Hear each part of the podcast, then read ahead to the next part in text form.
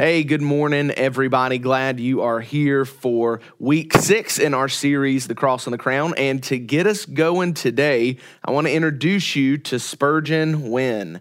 This is Spurgeon Wynn. He was a quarterback at Texas State University, was drafted by the Cleveland Browns, and had, let's just say, a less than astounding NFL career. Uh, Spurgeon went 0 3 as a starter. He threw for a grand total of 585 yards with one touchdown and seven interceptions. A, a Hall of Famer, Spurgeon was not. So maybe you're asking, well, why in the world are we starting off with Spurgeon Wynn? Number one, let's just say his name's Spurgeon, so that's pretty cool because Spurgeon is my favorite preacher of all time. But that's not why I'm showing it to you. See, I'm introducing you to Spurgeon because he was the 183rd pick in the 2000 NFL draft. He was the sixth quarterback taken in that draft. The seventh was none other than Thomas Edward Brady, who, let's just say, had a much better NFL career. He's won 230 games as a starter, which, by the way, includes seven Super Bowl rings, thrown for over 79,000 yards, 581 touchdowns, and 191 interceptions. As much as it pains me to say it, Tom Brady is probably the greatest quarterback that has ever played in the NFL. And every year in draft week, which was just a few days ago, we see that story come out again about how did Tom Brady get to 199th pick in the NFL draft. When you have somebody like Spurgeon Wynn who was picked ahead of him, how did everybody miss Brady? And I think the easy answer is it's because the, the NFL didn't really know what it was looking for. I mean, to this day, they still don't. You ask the NFL minds, the GMs, the scouts, what makes a good quarterback, and they have all these answers, and yet consistently they miss guys, maybe not like Brady, but they miss guys. Matter of fact, if you go look at the numbers right now, and granted, Tom Brady has a lot to do with it, sixth round quarterbacks, quarterbacks picked in the sixth round have a higher winning percentage in the NFL than quarterbacks picked in the first round. Just let that sink in your mind. Guys who get paid millions of dollars to put a winning football team on the field, quarterbacks they pick in the sixth round have a higher winning percentage than quarterbacks they pick in the first round. Why? Because they don't know what they're really looking for. And if you don't know what you're looking for, you're liable to miss it. Because if what you are looking for isn't what you expect, you're not going to realize it when you see it. And that's why we're talking about this this morning. Because the simple truth is, and this is where we're going to start, the kingdom may not be what you expect. For the last uh, five weeks, we've been talking about the kingdom as we journey through Mark's gospel. We've talked about how Jesus brought that future divine kingdom of God into the present through his resurrection, and how because of that, we live in the already but not yet. And we've looked about how Jesus has claimed the crown of this new kingdom, exerting authority in his teaching, authority in healing others, authority in driving out spirits. And we saw last week on the the Mount of Transfiguration that Jesus confirmed his divine glory in the presence of Peter, James, and John. So we see that crown of the kingdom coming into focus, but the more it comes into focus, it doesn't look like what we expect. See, the kingdom is coming into focus, but it's taking the shape of a cross. And from this week on, we see Jesus turning to Jerusalem, setting his face toward the cross. You see, the kingdom won't come apart from Jesus' suffering and his death that will lead ultimately to his resurrection. And I think we need to start getting that this week that this kingdom that we're talking about doesn't come apart from the cross, it comes through the cross. The crown of Jesus takes the shape of a cross. N.T. Wright put it like this N.T. Wright said, the cross is not, for Jesus or for Mark, a difficult episode to be got through on the way to a happy ending. It is precisely God's way of standing worldly power and authority on its head. See, I love that quote because sometimes I think we get in our minds that the cross is just the thing that Jesus had to get through to get to what really matters. But what N.T. Wright reminds us here is that the cross is what really matters. It is not just the ends that the cross brought about, but it is the means of the cross that is important. It is by the cross that Jesus takes the crown.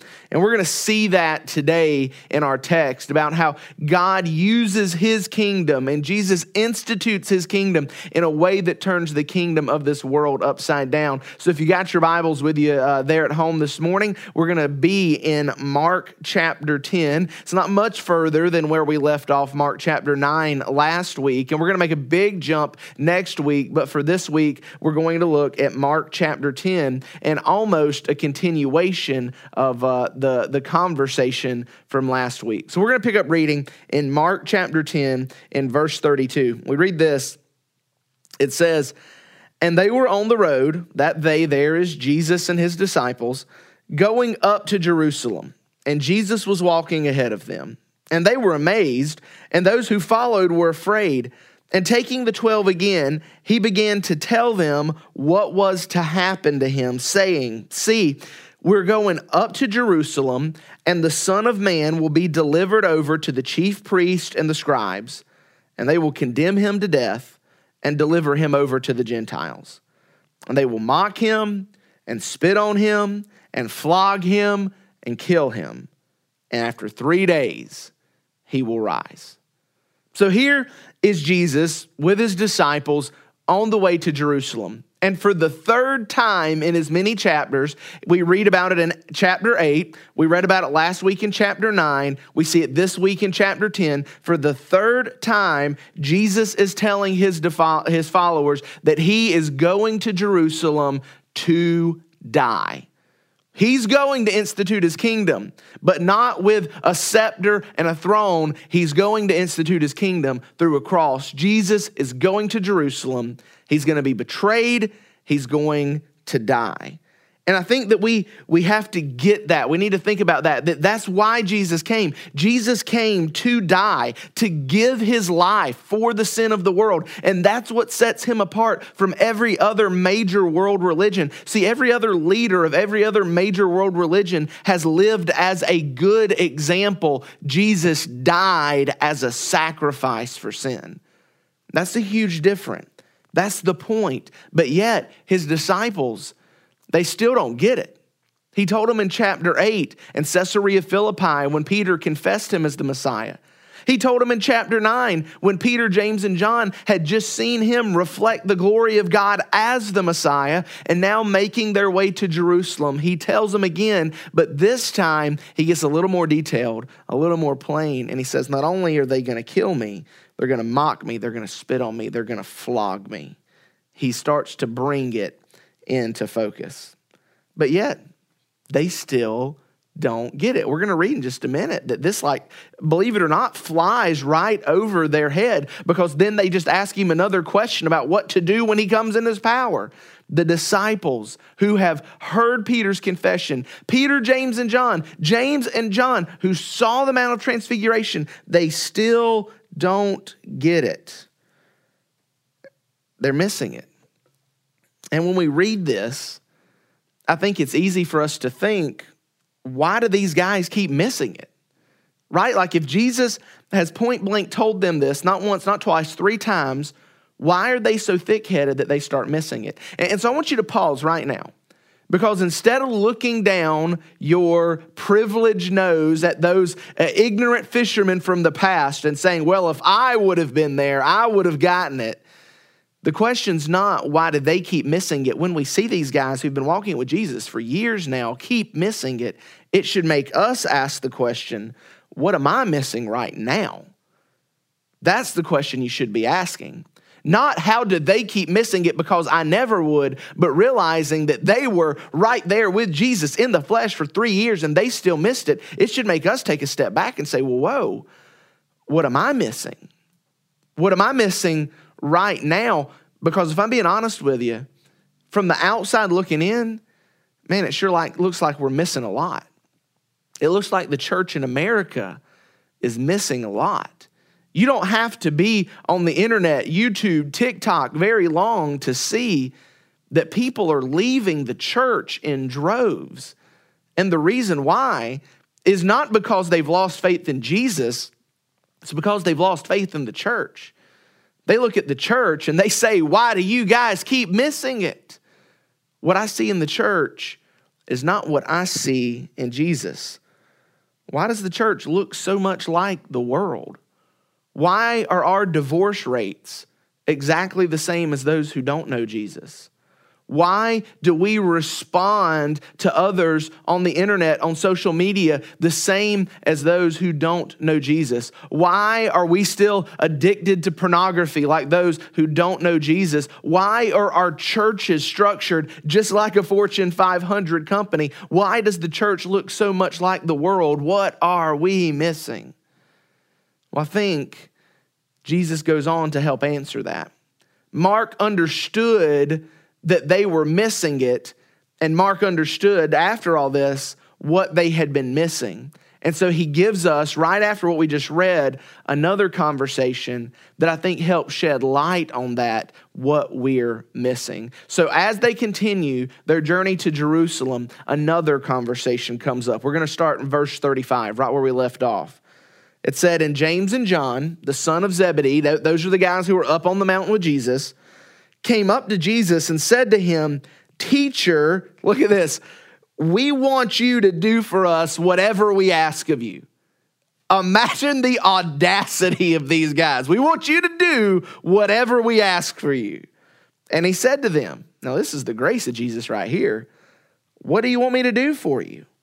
And they said to him, Grant us, me, James, John, brothers, grant us to sit one at your right hand and one at your left in your glory. So, so again, James and John are still not getting it. They've seen the Mount of Transfiguration. They've seen Jesus in his glory. They've seen Moses and Elijah come to talk with him. And now they're headed to Jerusalem, the capital of the Hebrew nation. And in their minds, even though Jesus has said three times, I'm not going to set up a throne, I'm going to go to a cross, I'm going to die, they still think, oh man, he's fixing to set up his kingdom here now. He's fixing to come in power. He's fixing to come in authority. He's fixing to come in his glory. And so, Jesus, when you get there, when you do that, let us be the next Moses and Elijah. Let us sit on your right hand and your left. They make that request. Well, actually, if you look at Matthew's gospel, Matthew was probably a little salty because he notes that it wasn't just James and John who asked this of Jesus they sent their mom to ask this of Jesus. Their mom goes to Jesus and says, Hey, Jesus, remember my boys, you know? Uh, and so it's this request showing that they don't get it. Their request reveals that superficial understanding that they had of what it looks like to really follow Jesus, what it means to truly live in this new kingdom. And it shows even more than that, their inflated opinion of their own self. I'm glad none of us can relate to that because we all have a real understanding of what it means to follow Jesus. We all know exactly how to live in the kingdom, and none of us, at least none of us that I know of, have an inflated opinion of ourselves, he said sarcastically. Keep reading. It said, Jesus said to them, Guys, you don't know what you're asking. Are you able to drink the cup that I drink? Or to be baptized with the baptism with which I'm baptized? And they said to him, We are able. And Jesus said to them, The cup that I drink, you will drink. And with the baptism with which I am baptized, you will be baptized. But to set at my right hand and at my left is not mine to grant, but it is for those for whom it has been prepared. Here's how Jesus answers the question, which, by the way, can we just talk about the grace of Jesus for a minute? When they make this ridiculous request, give us whatever we ask of you, he doesn't come down on them harshly. He, he says, Well, what do you want? And when they say, We want the best seats in the house, we want the right and the left, we want the power and authority, he doesn't even rebuke them super harshly at this point. He looks at them, and you can hear the love of a father, the heart of a shepherd, when he says, Guys, you don't know what you're asking. And then he talks about this cup and this baptism. Now, maybe that's a little bit confusing to you, and I get it because that's not language that we talk about a whole lot in the church today. But when we see this picture of the cup and the baptism, the word for baptism there is the word to be immersed. That's why we baptize people all the way under the water. But it's in this context used more like the picture of a flood. The idea of the cup and the baptism or the flood is a picture of divine judgment and suffering. Jesus is telling them, look, if you want to follow me, if you want a place in my kingdom, that suffering will come with it. And you've got to be prepared for that. And before we kind of get all of our mixed motives squared away, it's not that if you suffer, you get this high place. If you're miserable here on earth, then you get a bigger mansion in heaven. That's not the point. The point is not that you do this here so that you can get this there. Remember, the cross was not a something we had to get past. The cross was the point, the cross was the crown. Suffering is the point. Here's the point. Let's make it as clear as we can.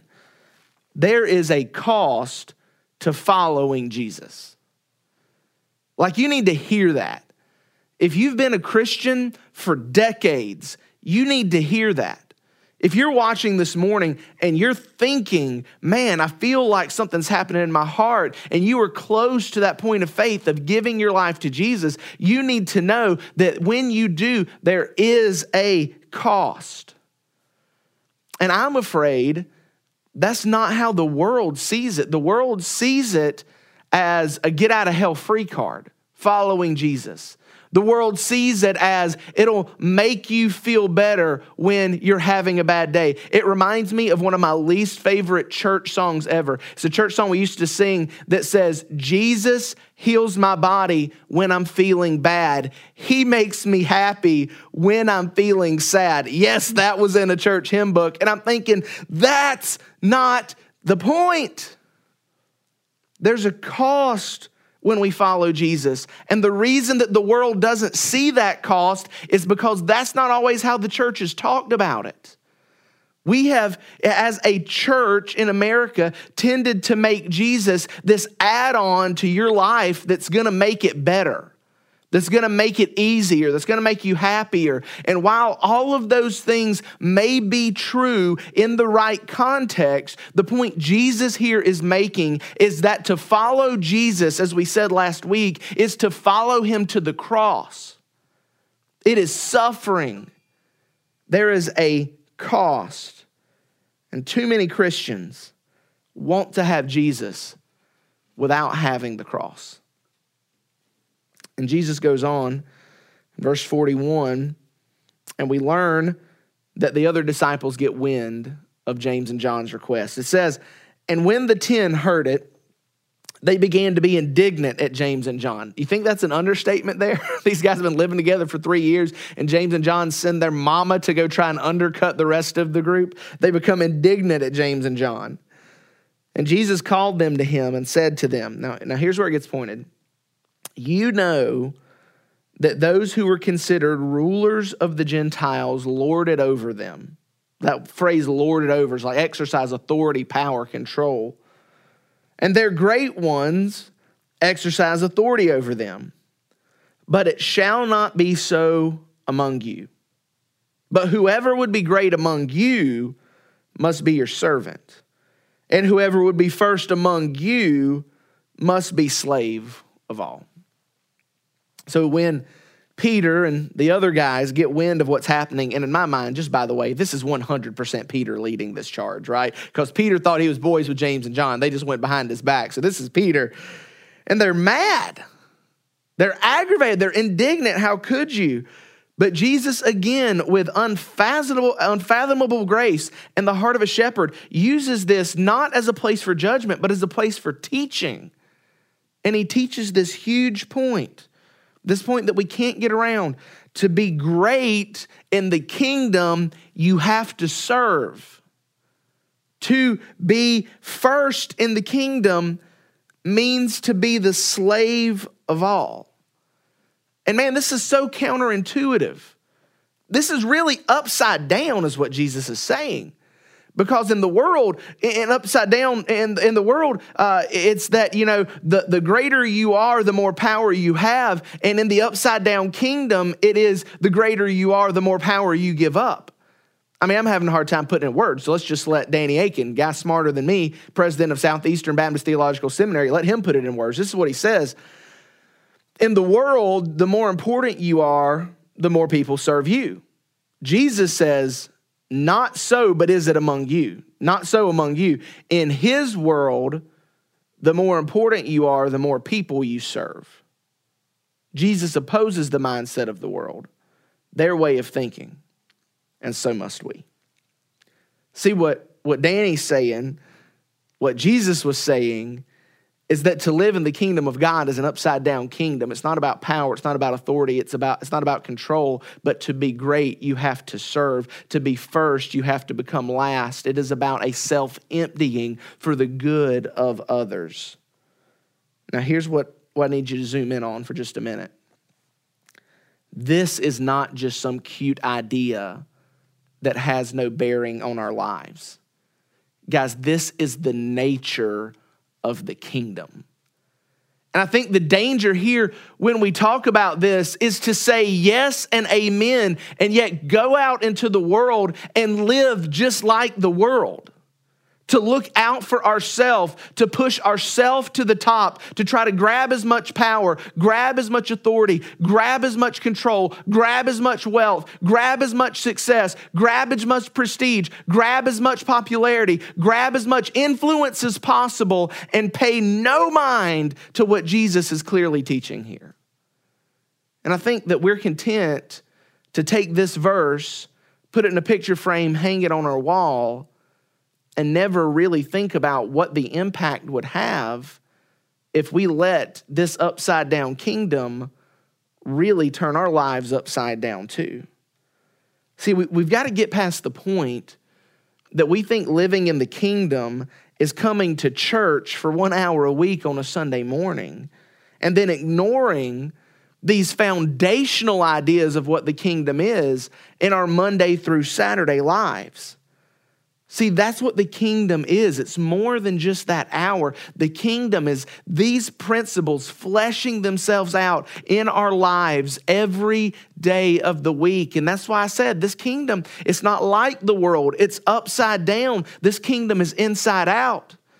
This takes us right back to what Jesus said in the second week of this series that you can't put the new wine of the kingdom in the old wineskin of the old kingdom because they don't mix. You can't take the new patch of the new kingdom and put on the old garment of your old way of life. It won't fit. See, this new kingdom requires us to see things in a new way, live things out in a new way, to live upside down.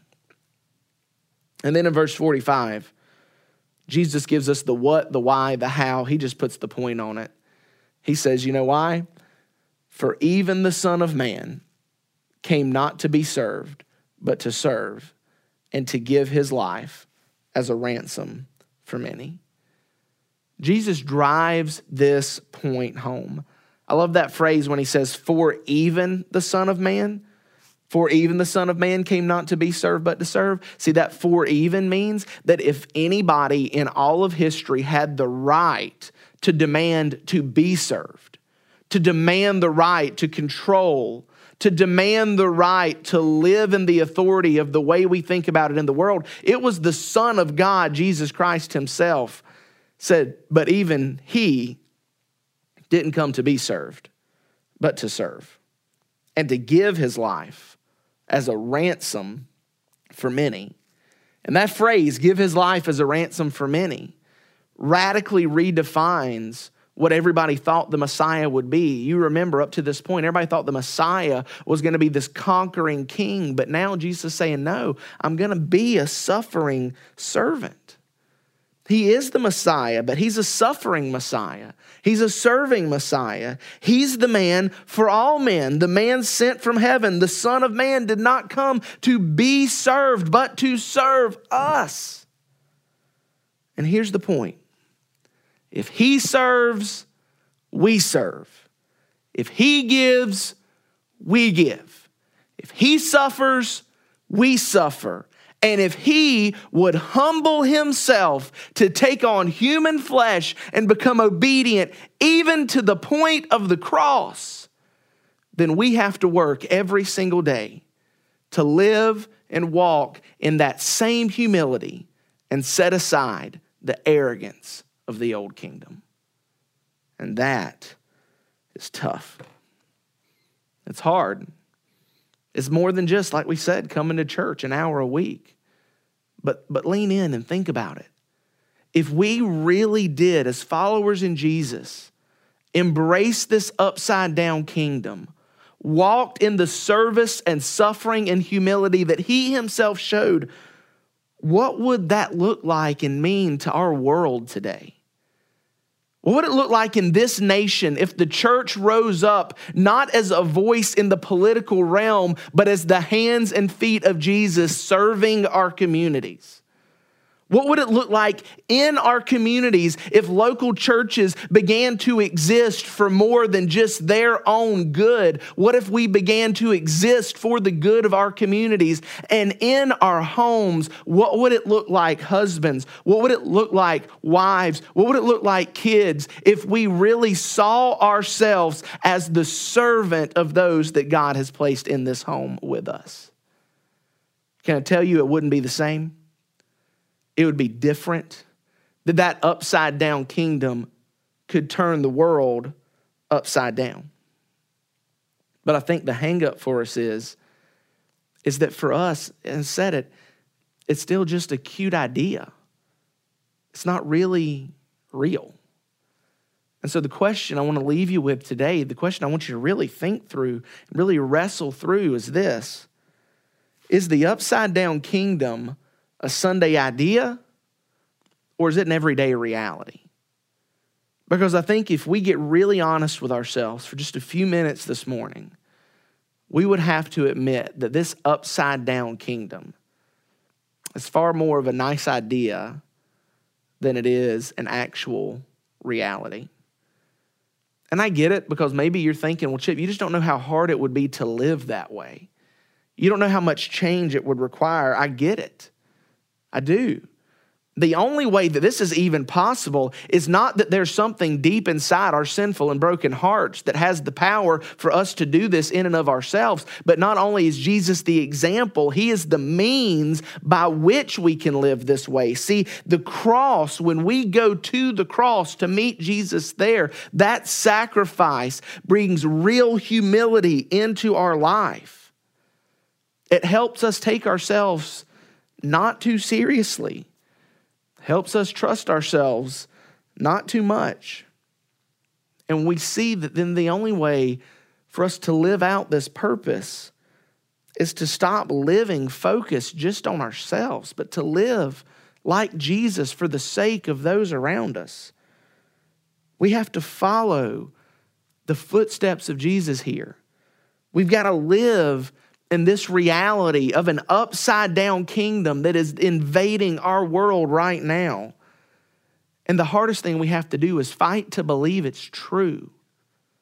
You got to fight to say, yes, this is the way, because everything in this world and everything in your sinful heart is going to tell you to put yourself first, to look out for you, to do what it takes to get ahead in this world. But we have to fight to believe there's a better way, there's a new kingdom, and it's upside down.